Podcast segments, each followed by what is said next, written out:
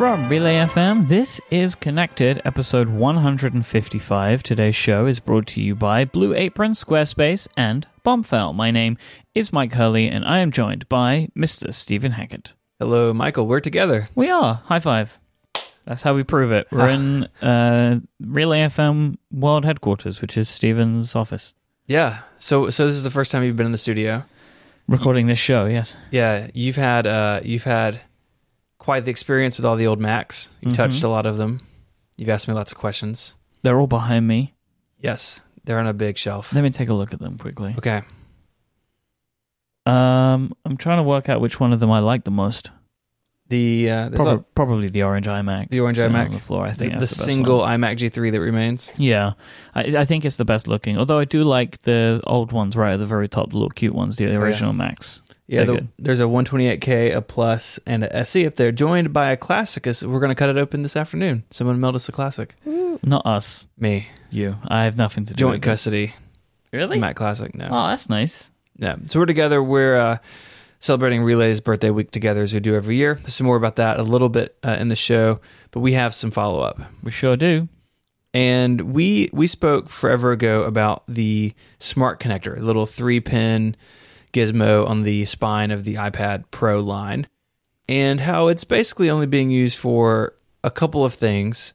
And there's a, an article in Fast Company last week that talks about this. And I think it mirrors kind of what we had felt was true that there are high costs and maybe some high wait times to get the components you need, and that it's sort of difficult to build for. It's sort of a difficult system. And I think a lot of accessory makers have just decided that Bluetooth just easier and a better fit, and so they're they're doing that, which which makes sense. I mean, like, so one of the things the article calls out is that right, like the Bluetooth might be better for keyboards. I don't agree. I mean, it, it might be easier as a manufacturer to make something which is Bluetooth over smart connector, but Mhm. having been a daily user of a smart connector attached keyboard, smart connector is vastly superior because there are no there's no battery to worry about. Yeah. There's no charging, and it's con- can be constantly attached to the device. Like there are struggles right around viewing angles and power. I'm sure is a is a difficulty, but you know there have been.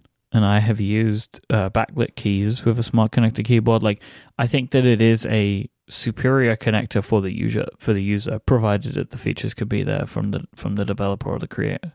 Yeah. Do you think it's holding the iPad Pro back? No, I don't Um, think it's holding it back. I think that a, a, a richer ecosystem in the smart con- of smart connector accessories could enhance the iPad Pro um, and make it even better than it already is, right? Like to prospective buyers.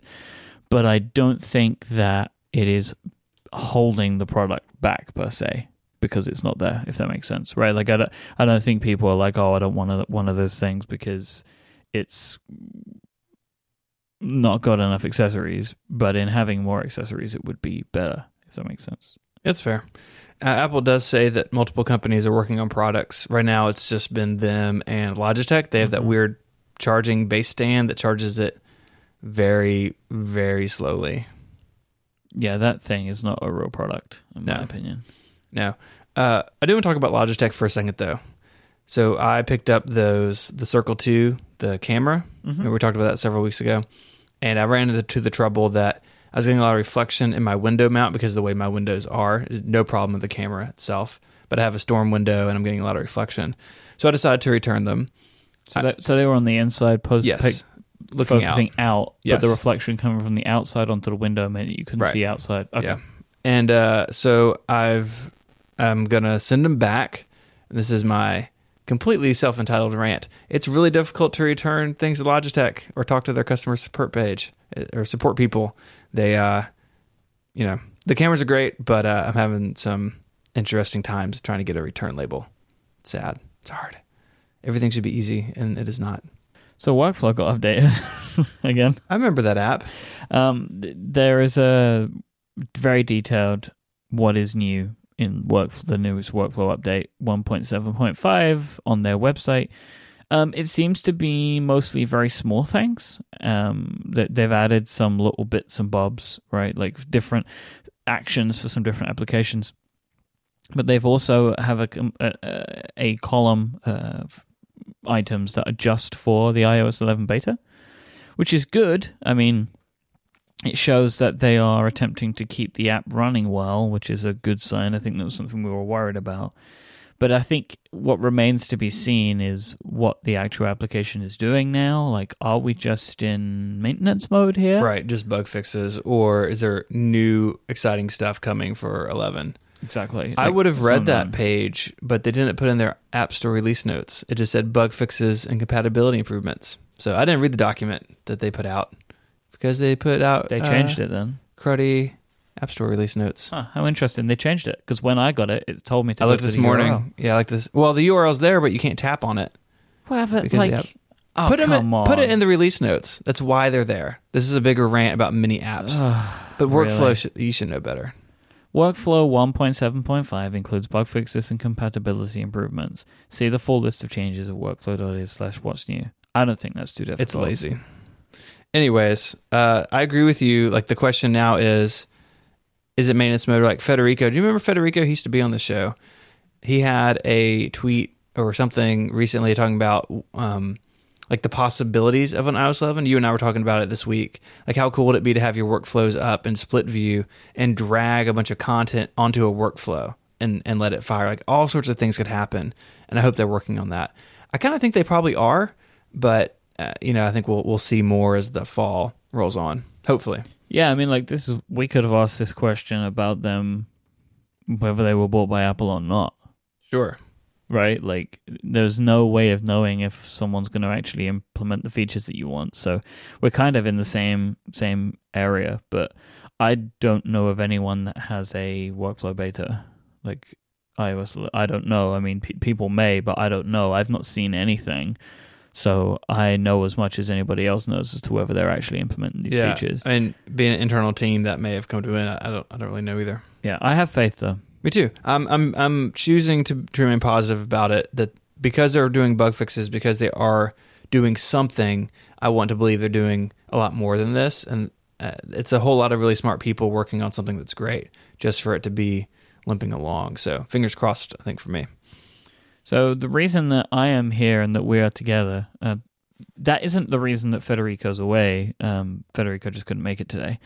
Um, He was sad that he wasn't here. he is very sad, and he wants you all to know that he loves you so much. But um, but he couldn't make it today, which is okay. I think that's okay. Uh, the reason that I'm here is because it is Relay FM's third anniversary this week. So me and Stephen get together kind of around this time every year so we can go over some stuff business wise, but also because we have a lot of fun things happening this week. So, uh, and actually throughout the rest of the month, lots of Relay FM bonuses will be occurring. If you are a Relay FM member, we've mentioned this in the past, uh, go to relay.fm slash membership and you can sign up, support any show, and you'll receive all of the bonuses. Which currently the feed, the bonus feed, includes our connected bonus episode where we talk about our home screens. That's already out, um, and there is some fantastic stuff coming for the rest of the month. Um, and this includes a new, we have, have a new perk, which is 5K wallpapers, desktop wallpapers of all of the Relay FM show artwork, They're beautiful. which are amazing, and they are now available to members. If you're an existing member, uh, take a look at your email. If you're a new member, there'll be a link in the email that we send you. It's all email. Just everybody, just check your email right now, and then maybe you'll have a link. Um, and if you don't, it means you need to become a member. So go to relay.fm slash membership. Please sign up. We'd really appreciate it, and we try and give you lots and lots of fun bonus content to make that worth your while. Whilst we're focused on our lovely company here, uh, we have a new design for our website, which we haven't really spoken about too much yet. Yeah, Uh, so we we launched this uh, Sunday night. There's a blog post on the Relay blog talking about it. The idea was to make the site feel and look much more like the rest of Relay. The website came from a time uh, very early on in the company, and we've finally been able to, to come back around to it. It's much faster. It's much easier to see what's new and discover more.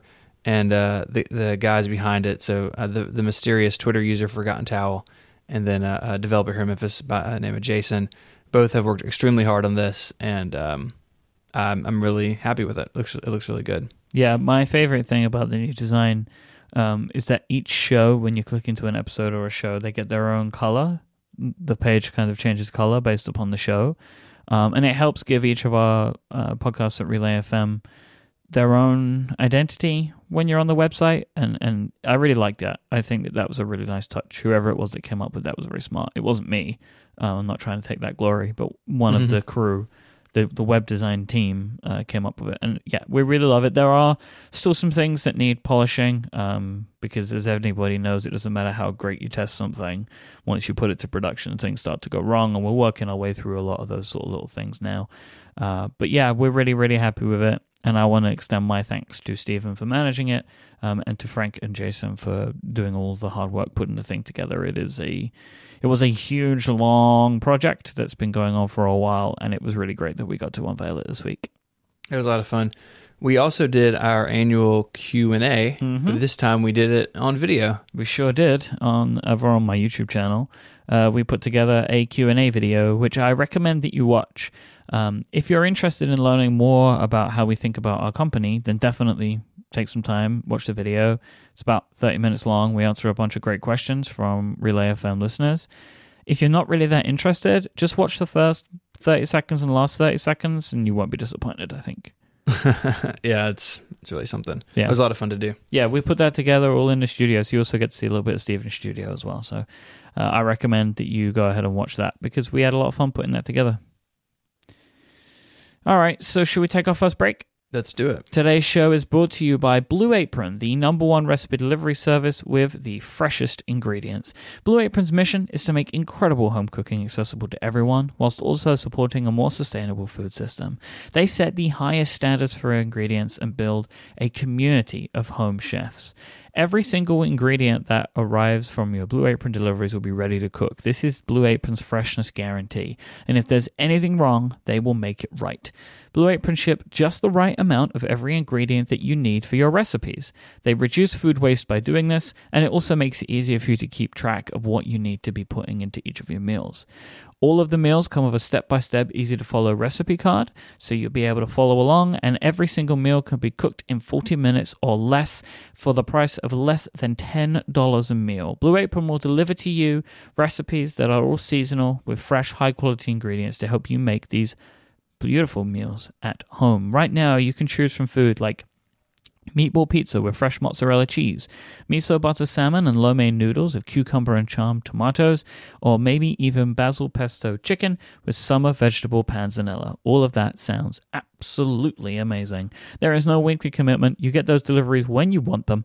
You can check out this week's menu and get three meals for free with your first purchase, including free shipping, just by going to blueapron.com slash connected. You're going to love how good it feels and tastes to create incredible home cooked meals at Blue Apron. So go get started today by going to blueapron.com slash connected. We'd like to thank Blue Apron for their support of this show.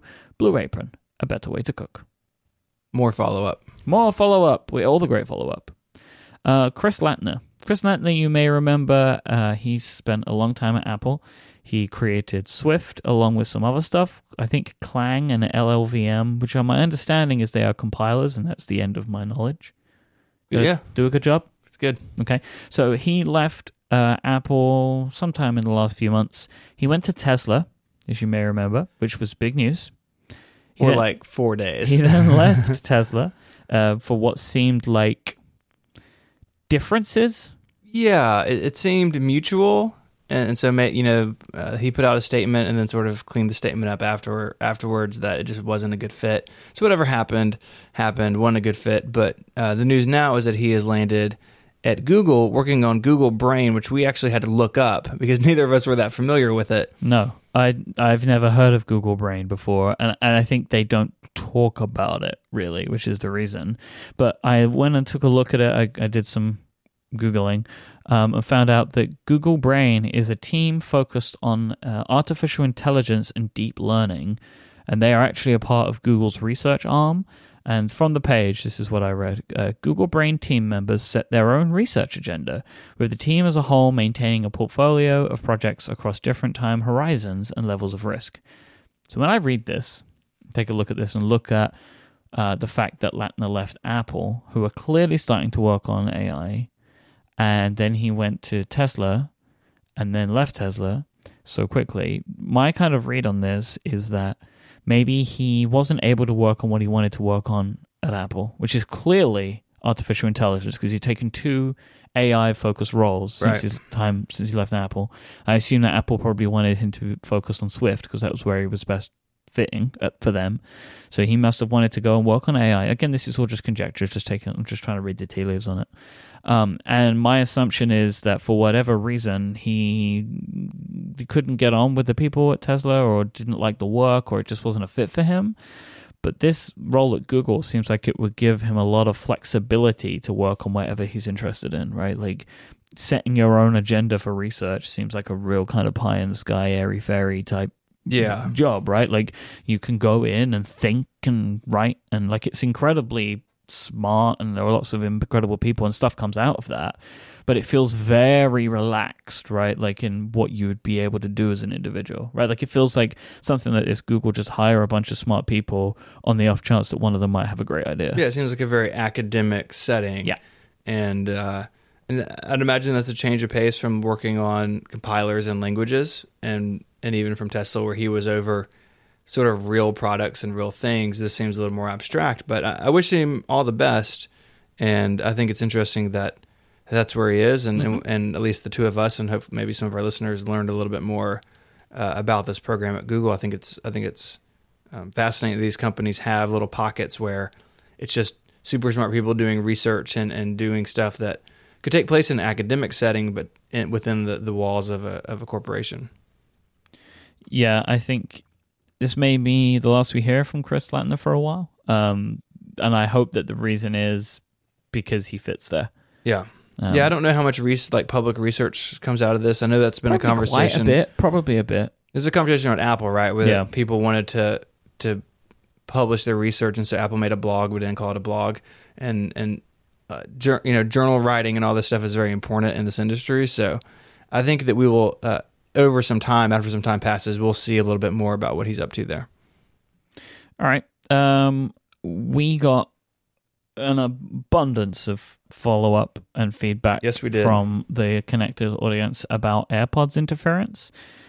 Uh, I started saving tweets and then had to stop It got out of hand because there were too many. Like, and everybody was saying very similar things. So to kind of sum up what we heard about AirPod interference, it seems that a lot of people have these problems whilst in big cities, like walking around in big cities. So we had lots of reports from people who struggled with their AirPods breaking up whilst they're listening to them. In New York, San Francisco, and London, they seem to be like the pockets that were really giving me information like a lot, you know, when Yeah. people called out where they'd had issues. So it seems that there is a something going on here um, that that that, but it's intermittent enough that it's not considered to be an issue, which I completely understand. But the best possible explanation for this came in uh, from Yoni. Um, and Yoni says um, there are broadcast wireless microphones that sit close to the radio frequency of Bluetooth for Bluetooth audio. So it is possible that when you go by or when you walk past certain places in cities where there could be broadcast microphones, Bluetooth would break up on audio devices. Now, this might not be the only explanation, but it seemed like a good and good explanation to me, especially because I was having the most problems whilst I was walking through Times Square. which is just chock full of stuff. Yeah. So when I was walking through Times Square, like right in the center, I could barely hear them. And then as I would get further away, it would get better. So it could just be that it's like radio interference from other types of microphones and, and things like that that kind of break up. Um, so I think whatever the exact cause is, radio interference is probably the reason for this. Yeah, I'll go with that. Yeah, it was it was really yeah. surprising to me to see how many people have this exact thing. Yeah, what I found surprising is how many people seem to have it, but I've never heard that it was a, it was a thing. Yeah, me too. I, I mean, I didn't had. It. I mean, I guess it, if I had thought about it, it would have made sense. But yeah, I've never really come across it. But like even when it's happening to me, I'm not like, oh man, these things are broken. I'm assuming it is something that is going on around me. So I think that's probably why people don't talk about it very much because it's not an issue, right? Yeah. So we should talk about the Marco Service trademark. Trademark. Yeah. Uh, trademark. Is that the right one? Is Sure. the trademark's the right one. So Tyler wrote in to confirm that the service that Marco Arment provided uh, him when he bought, I think, an iPad from Marco was indeed top notch, like the service that I received from buying my MacBook Pro. Um, so I think that we can we can attest that buying things from Marco, you, you're going to get the best service possible. Yeah, I've uh, I've purchased a camera from him in the past as well, and it's great. came it came all wrapped up with a little uh, little bow on top. There wasn't a bow. I bet there was. So I I guess our recommendation is, if Marco's selling it, buy it. So so what do you think about the MacBook Pro? It's sitting here on Yep. the desk. Mhm. Uh, how has it been in the week or so that you've had it? Would you say that I was right? He's nodding quietly. So no, the the the, the, the idea of claiming the rightness is is perfectly No, accurate I mean and fair. this came up because I questioned it Well myself, and then you just jumped in like a hyena to pick the bones of my uh, consternation. Wow. I know. Um, so I would say that your recommendation, especially if your recommendation was for me to get this exact machine, was right. That you were right to to recommend it because I love it. I think it's fantastic. This MacBook Pro is brilliant. Like it's the best MacBook Pro I've ever had. Um, I have actually been using it predominantly the last few days. Uh, not because I, you know, uh, there's nothing wrong with my iPad. I love my iPad. It's better than the MacBook Pro for everything I want to do with that. For me, uh, but I have been um, focused on just the types of work that I need for that I need to be able to do on on macOS. Yeah. Right. So anyway, so over the last few days, I have been spending so much time on this, and I've come to love the keyboard, which I wasn't expecting. It's way too loud, but it feels nice to touch.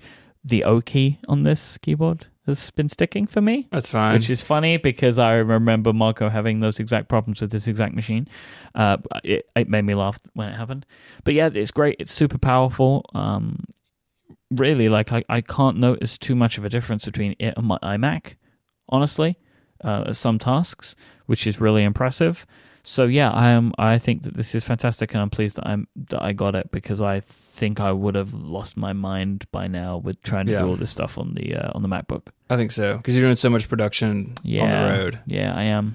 Yeah. Yeah. Well, good. It, um, I'm glad it's here to do a little more follow up. Uh, I did provide you with a couple of stickers Mhm. on the back, Mhm. and uh, we had some stickers show up in the mail, so you got some of those. Yep. So it, it is uh, slowly. You got what, two or three on there now. There's two on there. Two on there. So you're slowly getting there. Yeah, it it will take its time as it becomes part of the family. Yeah, it's um yeah, good. I'm glad you're happy with it, and I think um the more I think about it, the the more I think the two port no touch bar MacBook Pro is probably like the right MacBook for most people. We as I was talking to somebody today who's who's thinking about replacing an older MacBook Air, and that's kind of what I said to them. Like this, you know, it's a little bit more than the MacBook Air would have been, especially if you need some storage space, right? That that cheap model is is pretty cheap uh, as far as skimpy as far as storage, but but I think it's kind of the default right answer for me now. That the the MacBook is great if if the portability is the most important thing, but I think as far as like balance, the no touch bar is probably the way to go. Yeah, I think I agree with you. I think I agree with you. Like this provides you with most of the power that you're going to need whilst also keeping the price lower and I don't I, I don't know if the touch bar is ready for prime time like right now and and I don't know if it's going to get there. But I, you know I just I don't whenever I see people using it it looks nice but I haven't seen any application of it so far that I'm like, well, that makes perfect sense. Like that's way yeah. better than a button. Yeah, I I agree, and I've got the touch bar sitting in front of me, and and really I, I kept this machine and sold my two port because I, I needed four ports for some of the stuff I do, but the touch bar is is real lackluster at this point. Yeah, if they had a way to put more ports on the the the like, what is it called? What is this machine called? What ATP actually calls it the? Escape. Yeah, I know, but what is it, it is really called? MacBook Pro 13 inch, like parenthetical two Thunderbolt Oh, three forget ports it. or something. Forget it. Just it would be Their nice to put more ports. Their the names other are one. awful. Their names are really bad. Well, good. I'm glad it's working out. Yeah, me too. Me too. And it, and it was it was a great it was a great decision to make. I think, and also, uh, I've traveled with it in a bag and didn't notice. Yeah, I mean, you're going from two to three pounds. It, they're all so light. Yep. It's um, it's all it's all great. All right, today's show is also brought to you by Squarespace. Enter the offer code WORLD at checkout to get 10% off your first purchase. Make your next move with Squarespace. They let you easily create a website for your next idea with the ability to grab a unique domain name, take advantage of beautiful award winning templates, and also be backed up with a 24 7 customer support team in case there's anything that you need. Whether you're looking to build a blog, portfolio, online store, or whatever it is, Squarespace is the in one platform that will let you do it. I've actually spent some time over the last few days building a website in Squarespace for my upcoming wedding next year. Squarespace has wedding templates, they're like specific templates for weddings, and I just went on. I'm still in the trial period right now as I'm setting everything up and then I'm going to purchase my account once it's all ready. And just one thing that I was like, oh, Squarespace is so good. So you get like RSVPs, right? You want to be able to RSVP people to your wedding. You can set up this form and then just attach it to a Google Sheet. So everybody that fills out the form, it just goes into a Google Sheet. That's awesome. And This is like native functionality of the platform. Like this is why I use Squarespace because if I had to try and work that out on my own, it probably would have ended up kicking people out to a Google form, Yeah, which no, is just ugly. no one wants that. So I get to keep everybody within the beautiful Squarespace site and, and get all of the information that I need, and it's really easy to create all of that stuff. It it is honestly just a fantastic platform, and I have no idea how they're able to build and maintain everything that they do, but they do because they're amazing. You don't have to worry about patches, installing anything, or upgrading anything. Squarespace have got you covered. Their plans start at just twelve dollars a month. You can start a trial today with no credit card required just by going to squarespace.com and then use the offer code WORLD W O R L D to get 10% off your first purchase and show your support for Connected. I would like to thank Squarespace for supporting this show and Relay FM. Squarespace, make your next move, make your next website. so we have new beta bits. Yep, we have a new beta, uh, beta 6. We had beta 5 last week. Now we have beta 6 this week. And I think the reason for that is pretty clear if you were using beta 5. It was buggy. Yeah, it was rough. It was pretty buggy. I had to keep, I had to do many, many forced uh, restarts over the week just because of things like the dock not appearing, multitasking not working. You know, I wasn't able to split screen any applications. Like, there were lots and lots of little problems. Um, my wallpaper kept disappearing and it was replaced with a black screen that was my favorite. um, except for the background of notifications, which was kind of cool. Um, it but- was a good look. yeah, they, it was super buggy. Um, there are there are bugs in six. So uh, currently, every application that I open for the first time opens in the wrong orientation when I'm in landscape, and then I have to close it and reopen it again. But this is what beta life is all about. But beta five was uh, was particularly bad. However, beta six has introduced a few things which has set uh, the internet ablaze. Um, namely, a couple of icons.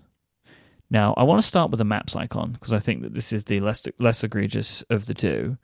So Apple have taken the maps icon, which used to show uh, a road that was leading into one infinite loop, Mhm. and have replaced it with a new icon which shows a road leading into Apple Park.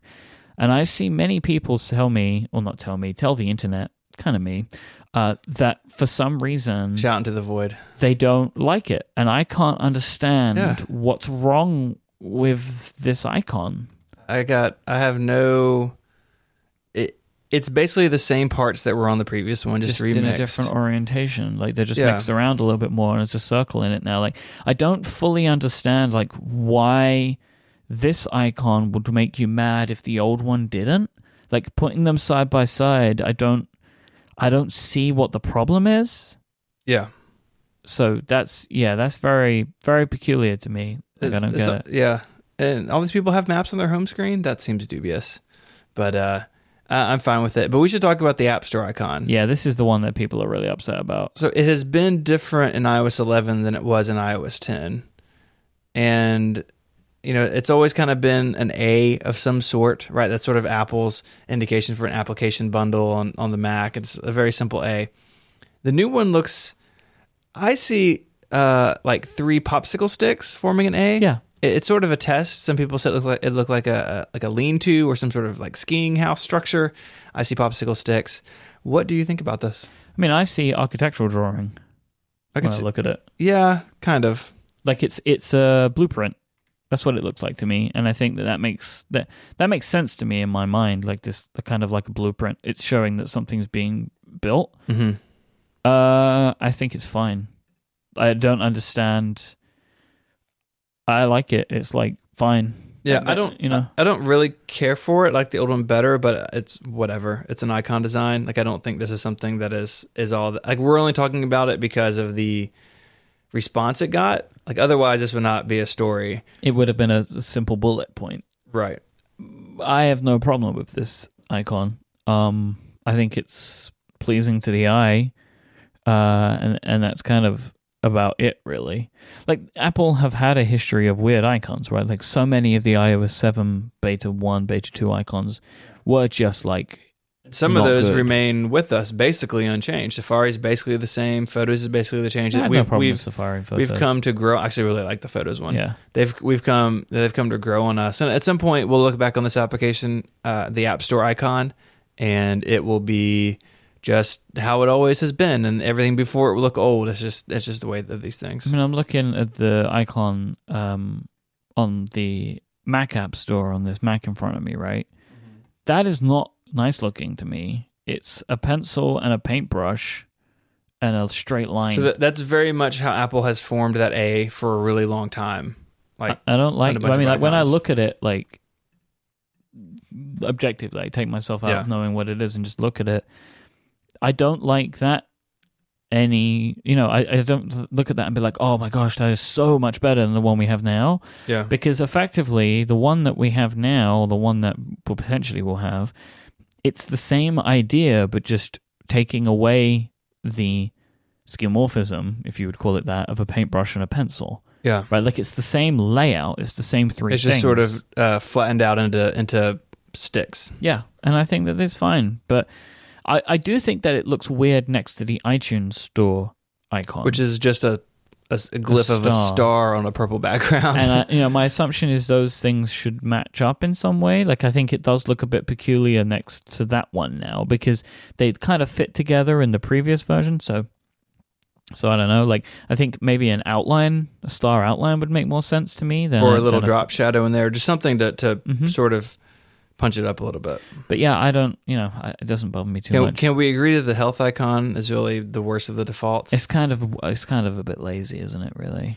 It's a white field with a red heart in like the upper right corner that takes up. i up. mean i like the upper right corner thing because it's like ah that's where the heart is but like It's where the heart is. Yeah, it's where the heart is. Home screen is where the heart is.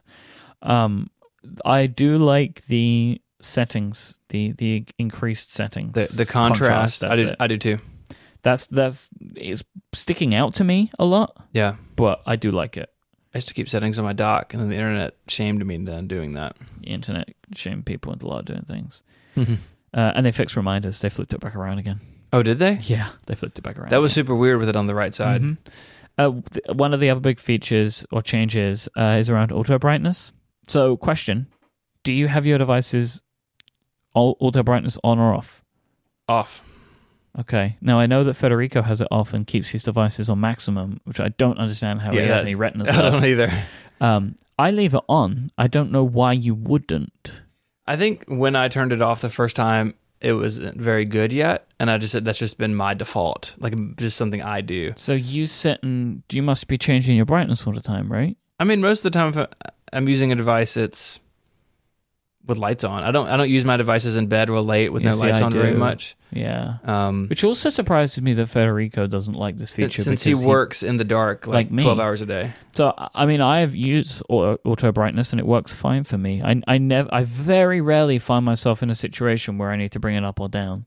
I do do it, but I know I don't do it as much as I would do it if I had this feature off. Well, everybody's going to get the chance to to to, To exper- learn. experience this now. Because auto brightness is now on by default for everybody. I believe they're changing the default, I could tell you my phone's over there though. um, and that it is now an accessibility feature.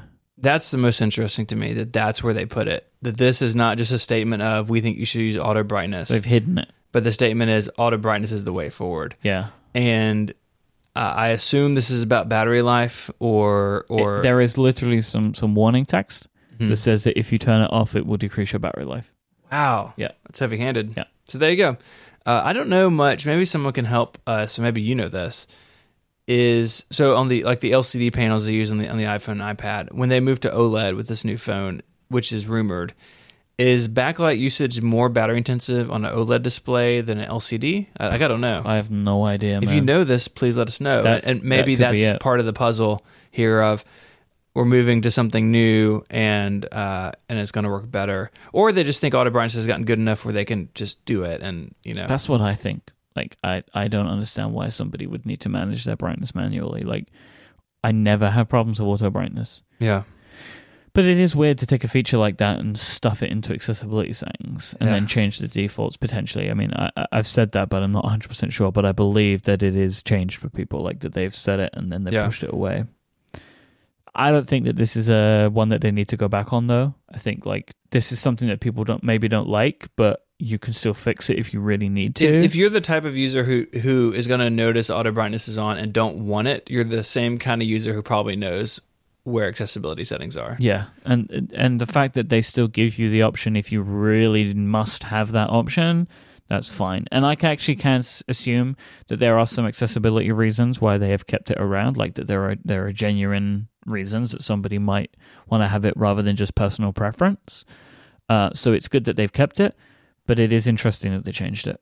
Yeah, But I'm not sure if this really says anything about the next iPhone. Like if the if the battery life thing is a thing, then yeah, but this doesn't scream that to me without Yeah. knowing the information. yeah, un- unless there's something about OLED that we just don't know. Yeah, exactly. Um, yeah, and it just may just be, hey, we're gonna do this, and this is the beta that it made Mhm. it into. So, um, so so talking about the, the new the new phone or the, the leaked details of the new phone, uh, there's a, a uh, a rendering of a phone going around, um, put together by Steve Troughton Smith, of the the notch at the top of the screen, but it also being present at the bottom of the screen.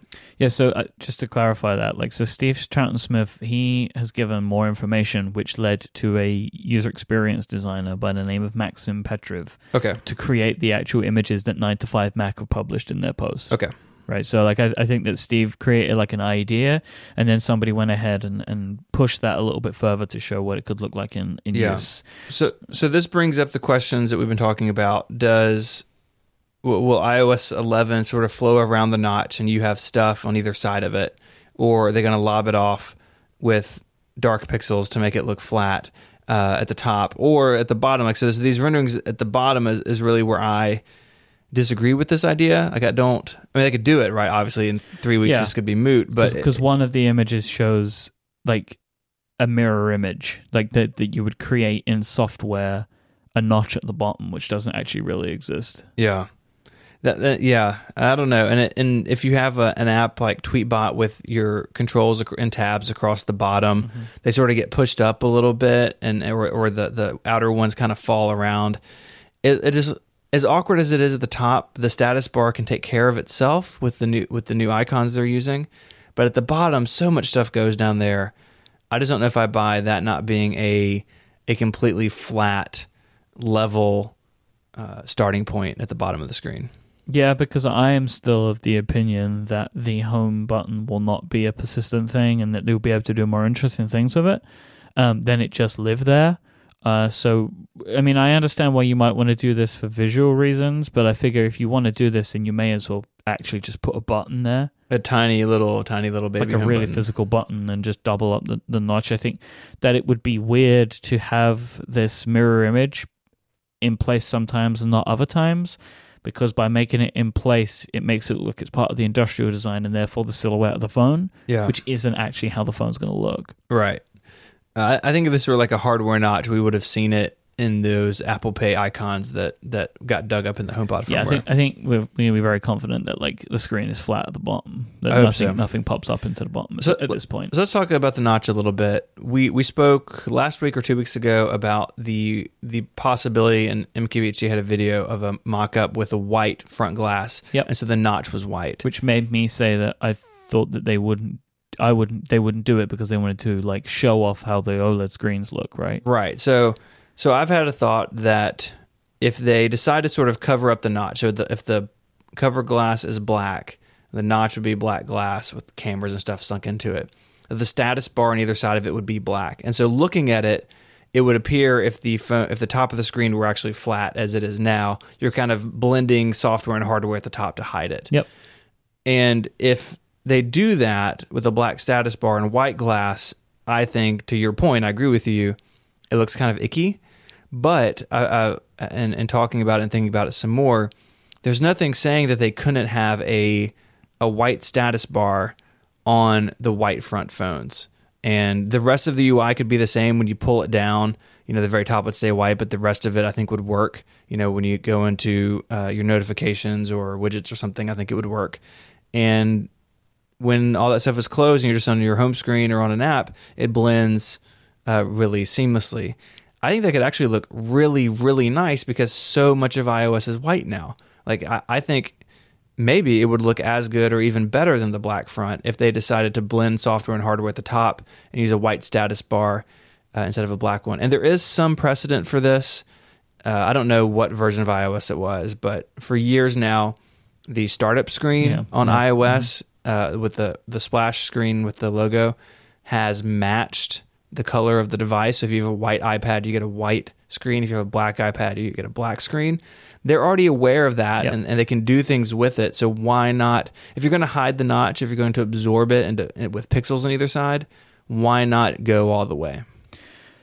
So basically, what you're proposing then is that it could be possible that if you had a phone with a white face on it, that the status bar is all white and then the rest of the UI remains as it is. So what we currently see as a black status bar at the top of the phone would be a white status bar and it would include cell reception, clock, and battery Yeah. per se. So I think that this is an interesting idea as like a way to blend the colors together. The only question I uh, have though is like how good it will actually look. So what we're expecting is that app one of the reasons Apple is able to potentially do this to blend everything together is because OLED blacks are, tr- are basically true blacks. Right. So it is more likely then if everything's black for to all look like it blends in together. I'm wondering if white replication would be as close. Or it may be weird once you get into uh, night shift or, or something. I don't think it would. I don't think the blending would be nearly as good because, like you said, black on OLED is basically off, and it, it, it would look very seamless. I Mhm. think. So yeah, it may be it may be some trade off, but I think it would be better than, to my aesthetic, having those those I'm ears up there. I'm inclined to agree with you there, right? That I, I feel that having a really having this white front would look really peculiar when it's all off and stuff. Like as I said before, like it feels like if you have a almost edge to edge display, try your best to hide the edges. yeah, And I think that white doesn't do that, but we'll we'll see. see. I mean, you know, if people really like white phones, I mean, and this might be like one of these things where it's like a data point that Apple can't ignore that they, maybe they sell more white iPhones than black iPhones.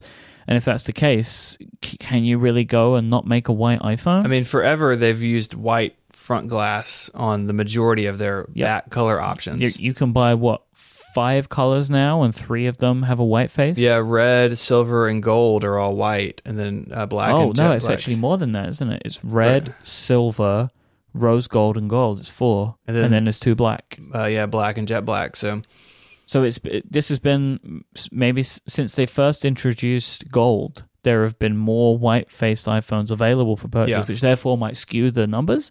yeah, So, like if you're looking at the numbers, yet we sell we outsell white to black iPhones three to one.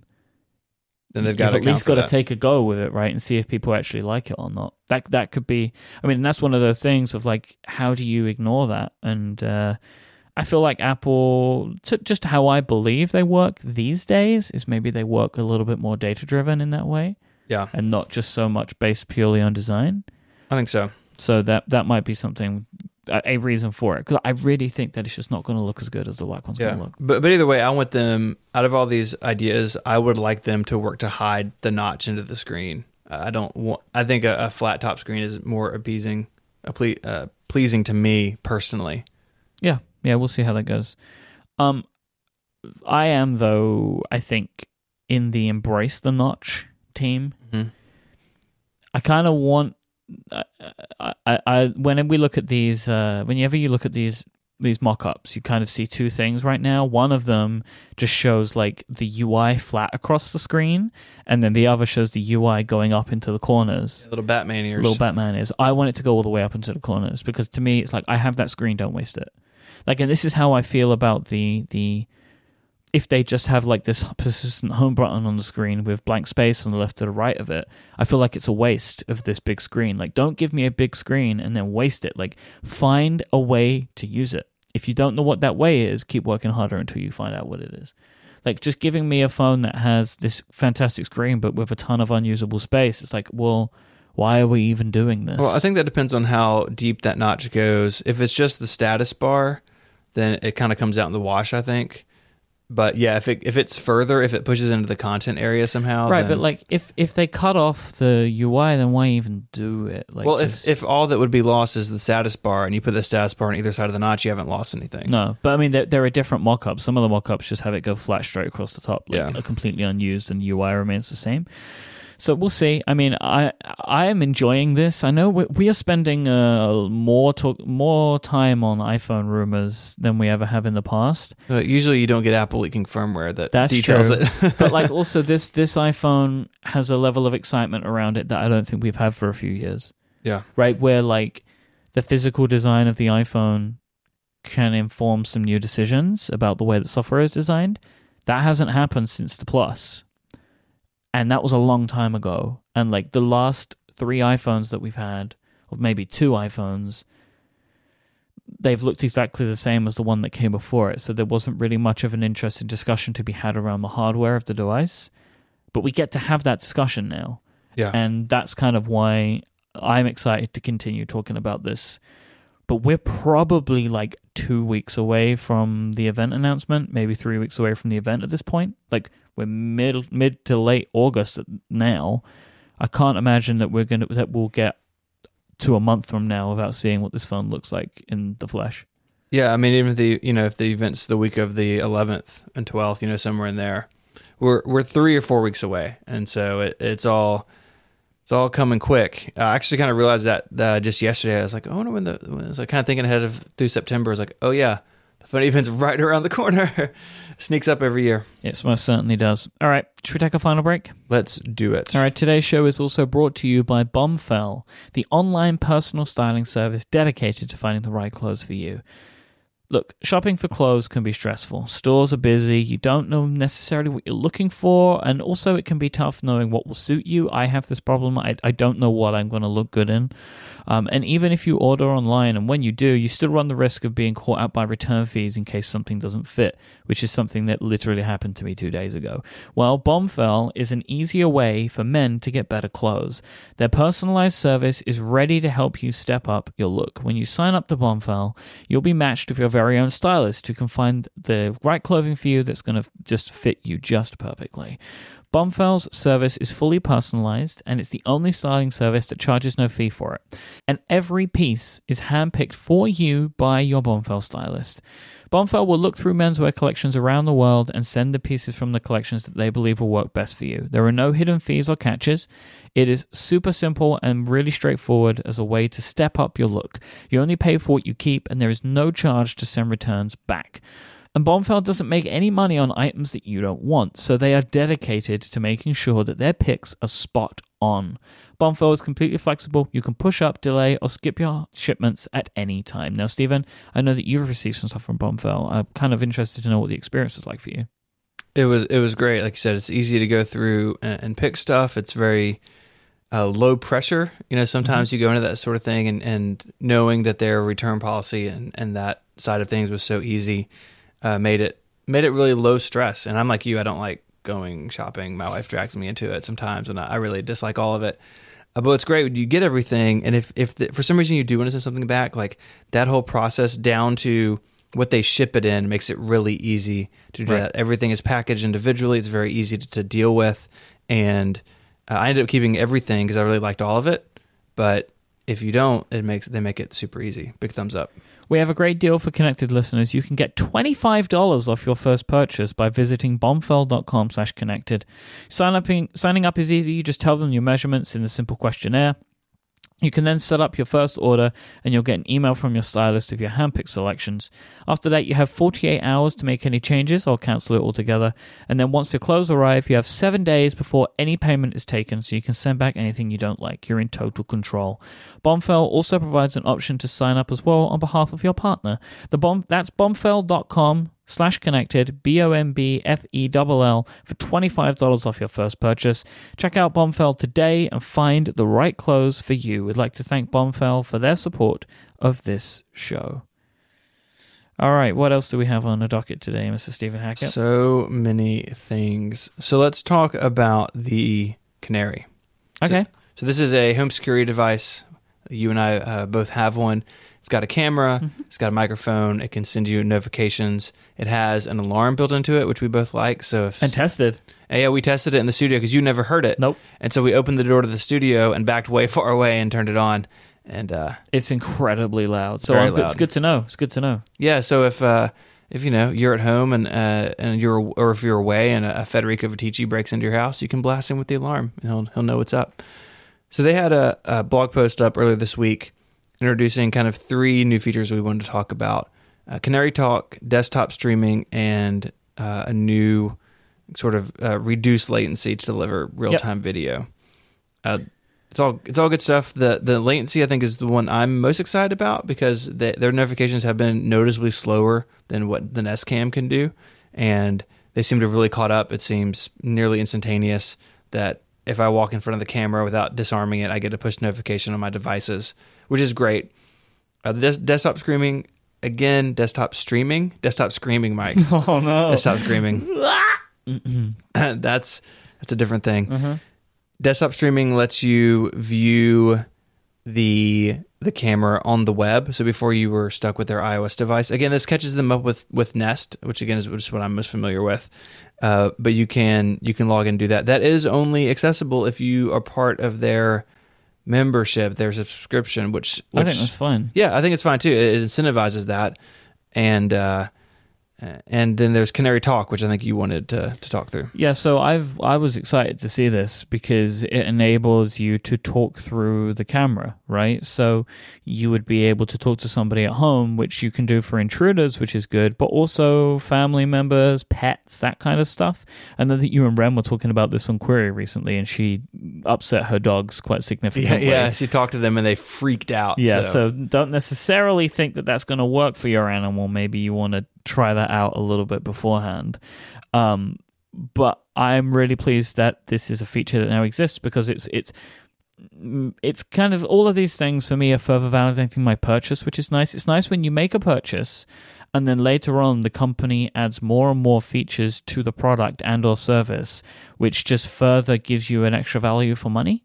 yeah, And that's what I feel like I've gotten here. And just before the show today, uh, Adina is at home whilst whilst I'm here, and I was talking through the Canary at her, and she was confirming that it was coming through. And with the messages that she was sending me, it seemed like it was it was pretty real time. So I can hear her through the the microphone that it has, um, and she can hear me through the speaker now. And I think that is so cool to have this new feature added to hardware that I haven't had to change in any way. There wasn't even a firmware update that I'm aware of. Like there was nothing I had to perform. I updated the app in Memphis and could talk through my Canary uh, in London. It was really really impressive, and I'm super super excited and super pumped about this because I love this product. And you know, if you've been listening to me over the last few weeks, I've kind of been umming and ahhing about the Nest because of some of the features that it has.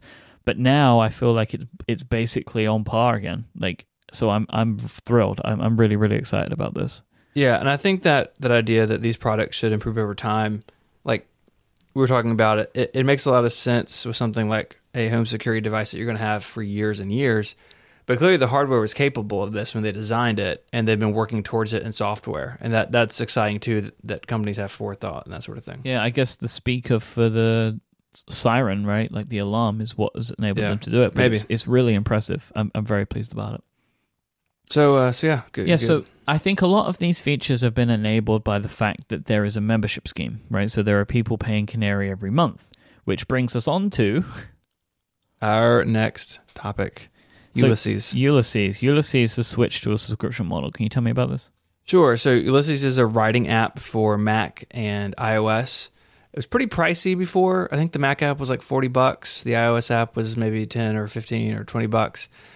End stuff if you if you do a lot of writing. I know a lot of people write in Ulysses like exclusively, uh, including or, Yep. or at the at le- very least a lot, including our friend Federico. Yep, he does. Uh, his review uh, has been written uh, in, of iOS 11 in, in Ulysses.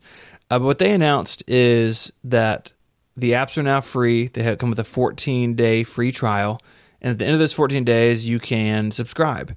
A single subscription gets you both the Mac and and iOS versions, which is really nice. That you can you can just pay once and have access to it on all of your devices.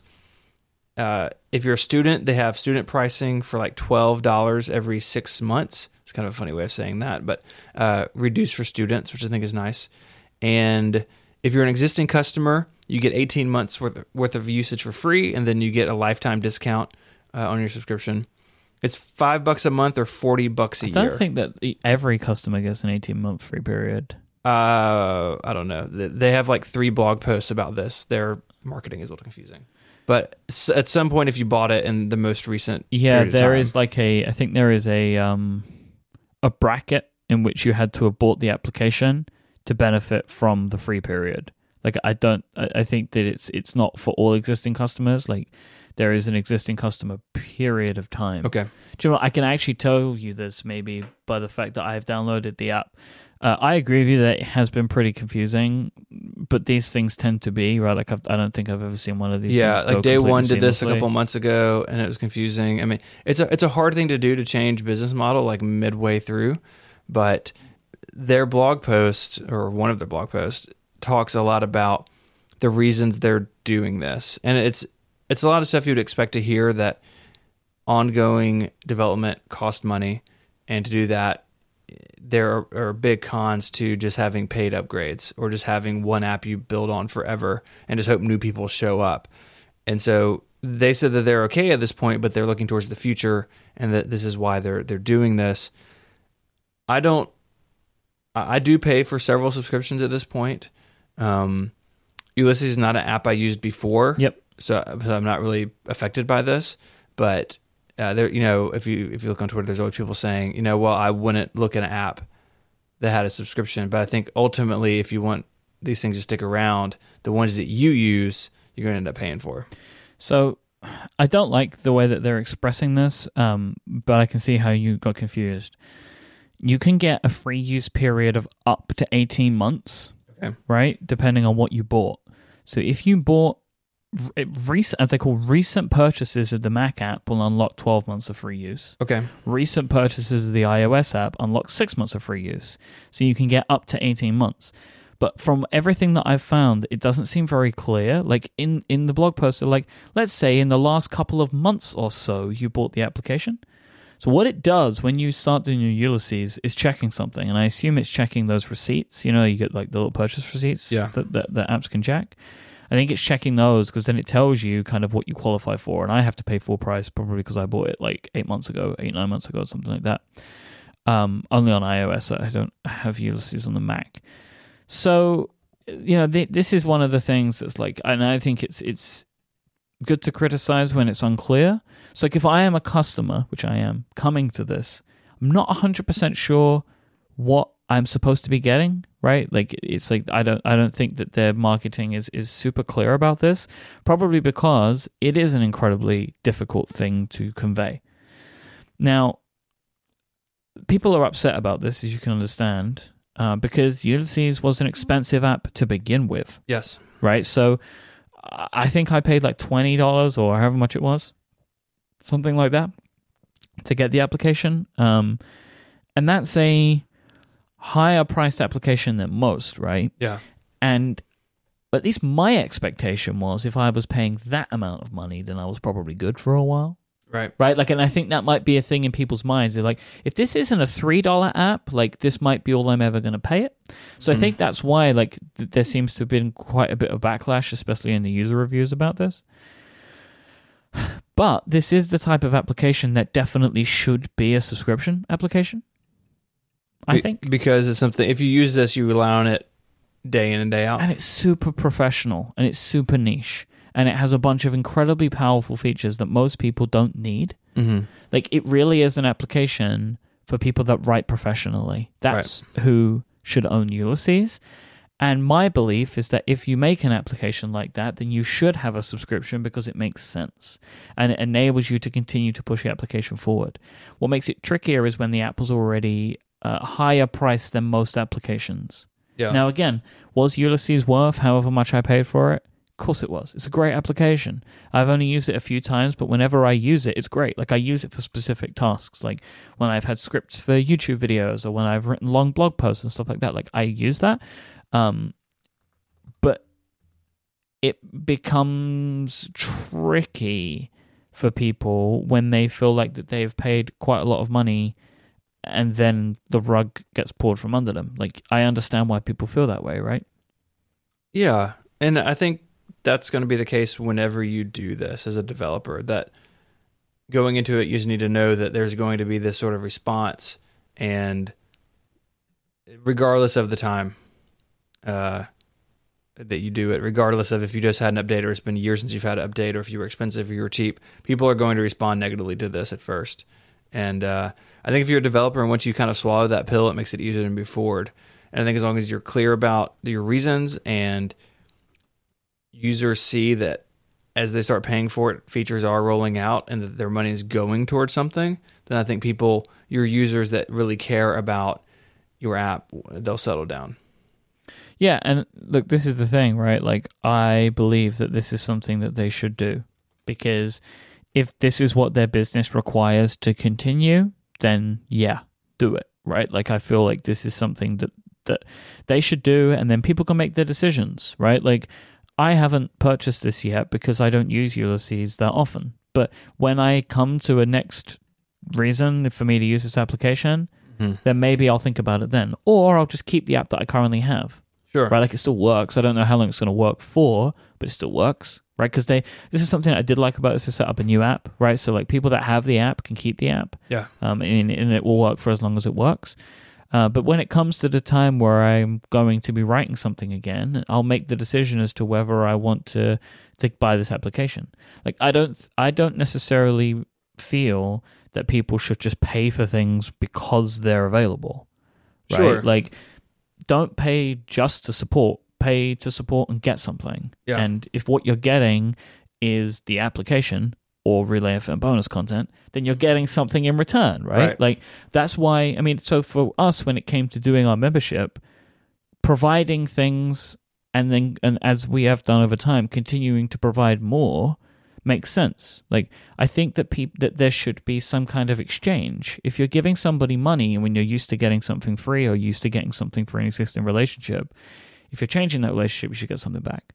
So when I come to make the decision as to whether I want to buy this application uh, to, to to get the subscription, then I'll just make the decision of whether I want to do it. And I saw like Federico and a bunch of people being like, "This is a no-brainer for me. Of course I'm going to sign up." Well, yeah, use the app every day. Like like it makes perfect sense for you to do that, right? Like if you use it every single day, 100% you should be paying. If you use it very frequently, yeah, you probably should. If you barely ever use it, then think about that before you sign up for a monthly subscription. This was this is like the purchasing decisions that people sh- we knew that people would have to start making when we first he- heard about this.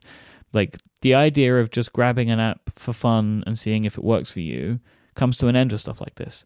But they do have stuff like a free trial, which I think is great. so you can go in and in try some it out. ways, there's more opportunity to, to play with this app Yeah. now than before because the, the the price was a bar to, to for casual checking out. And I bet this is one of the reasons that they did that. Like they, they believe their application is worth good money, which it is. It's fantastic. So they, but they knew that people were never trying it. They were never getting the experience because the application was. I'm just saying twenty dollars. I've tried looking, and it's really difficult to find this information out now because if you Google Ulysses price, all you get is the new information. Um, but so like you know, if you were wanted to give it a go, you had there was a high barrier of entry compared to what you're used to paying on the App Store, right? I mean, all of this is relative. Okay, like I have to say that, like all of this is relative to the environment that the application's run in, and blah blah blah blah blah. So yeah, it probably is a good thing for them now because more customers can try it out because there is a 14 day free trial, and, and that's I bet that that's going to be a really good thing for them. They just need to get through this right now, and I don't think any uh, developer you you put this great like I don't think any developer can do this in 2017 and not expect this reaction. Business model changes upset people because people don't like change and they don't want to see like this application is now going to cost me more money than ever. Like I feel like I'm being ripped off. Like that's how people feel. That's how people react to this stuff. So I th- I feel like anybody that does this has to expect it, right? Yeah, and I think if you if you an app you use, you know, goes through one of these these transitions, it's an opportunity to think if it's if it's really critical or not. And a lot of developers, or at least the the reputable ones, are doing what Ulysses did and what Day One did. Of hey, the, the version that you have now will still work, you know, for the foreseeable future. But if you want to move forward with us, you need to get on this other train, and that gives people ample opportunity to really evaluate if it's worth it for them. And if it's not, that's fine. And if it is, that's fine too. And I would imagine, without having done any math, that if if even you know a subset of their users do this and they leave a bunch behind, then they'll still be okay financially. And that's what this is all about: making an app sustainable over the long term. Yeah, there, there is a problem in regards to reviews with the way that like the free trial stuff works now. Is like, say a developer had a five dollar app and then version two was another five dollars, right? People couldn't leave one star reviews on the new app unless they bought it. But now you can download the app, get the free trial, and leave a one star review on the new app. Right, like Mhm. that's a, that can be a problem for people because I mean their reviews are in a dumpster right now. Like it's not Yeah. good, right? Because people are protesting, people are upset, right? Like people want to say like we don't think you should be doing this, you're ripping us off, that kind of thing. So that that is a problem now with the fact that you can grab these these applications for free for 14 days that you can go ahead and leave a Yeah. review. I mean that could be something for Apple to think about. Like should you be able to leave a review during the trial period? Yeah, that would be really interesting to see um, if that's something they address because more developers are moving to this, and Apple's been so responsive. because the trial period's a real thing that exists. Like this isn't just something people are messing around with anymore. Like the 14 day free trial thing, it can lock you out. Like that's it. You can, you that's why this like low tier of of uh, use exists, right? That's why this this 14 day thing exists. So you can do this. Yeah. So it'd be nice if Apple maybe were like, hey, you just can't leave reviews during this period of time. Yeah, That would be kind of cool. But we'll sure. Sure, if you develop uh, one of these apps, that's exactly what you want. yeah, there probably is. So it's something to think about. I mean, but this is just these are the things that come out as the business models continue to move. Um, and as we stand here in in August 2017, I still see way less of my applications on a subscription model than I expected. I really thought it was going to be more than this, and I think a lot of developers are hesitant because of reactions like what Ulysses are getting. Yeah, I think so. All right, I think that rounds out this week's episode. If you want to find our show notes this week, go to relay.fm slash connected slash 155. I recommend that you do go there because the website is new and fancy and beautiful, and you can go and take a look at it and peruse over the cornucopia of attractive pixels. Uh, I really was curious how you're going to end that sentence. Yeah, I didn't. I'm still not sure if I know how it's going to end. Uh, thanks to Blue Apron, Squarespace, and Bombfell for supporting this week's show. Thanks to Mr. Stephen Hackett for allowing me to join him in his studio to record today, um, and for giving me equipment and You- a, a glass of water. You don't want to do it outside in the rain. Inside is better. Memphis weather is like you've lied to me. The weather's so bad. It's been it's been pouring for three days, Well, don't come in August. and it's raining, warm and humid come all in at the come same in time. April and May. It's nice. This is unacceptable. This is unacceptable. Um, Stephen's online at 512pixels.net and he is at ISMH. Uh, on Twitter, I am at iMyke, I M Y K E. Our wandering co host, Mr. Federico Viticci, is at macstories.net and he is at Viticci on Twitter, V I T I C C I. I think we're all back together next week, I think so. but then I'm gone for a week, the week after that. Yes. Summertime, everybody. How does it work? It doesn't. Uh, thanks so much for listening. We'll be back next time. Until then, please sign up for our membership. We love you if you already have. Relay.fm slash membership. Give us money and you get cool stuff. Goodbye. Adios.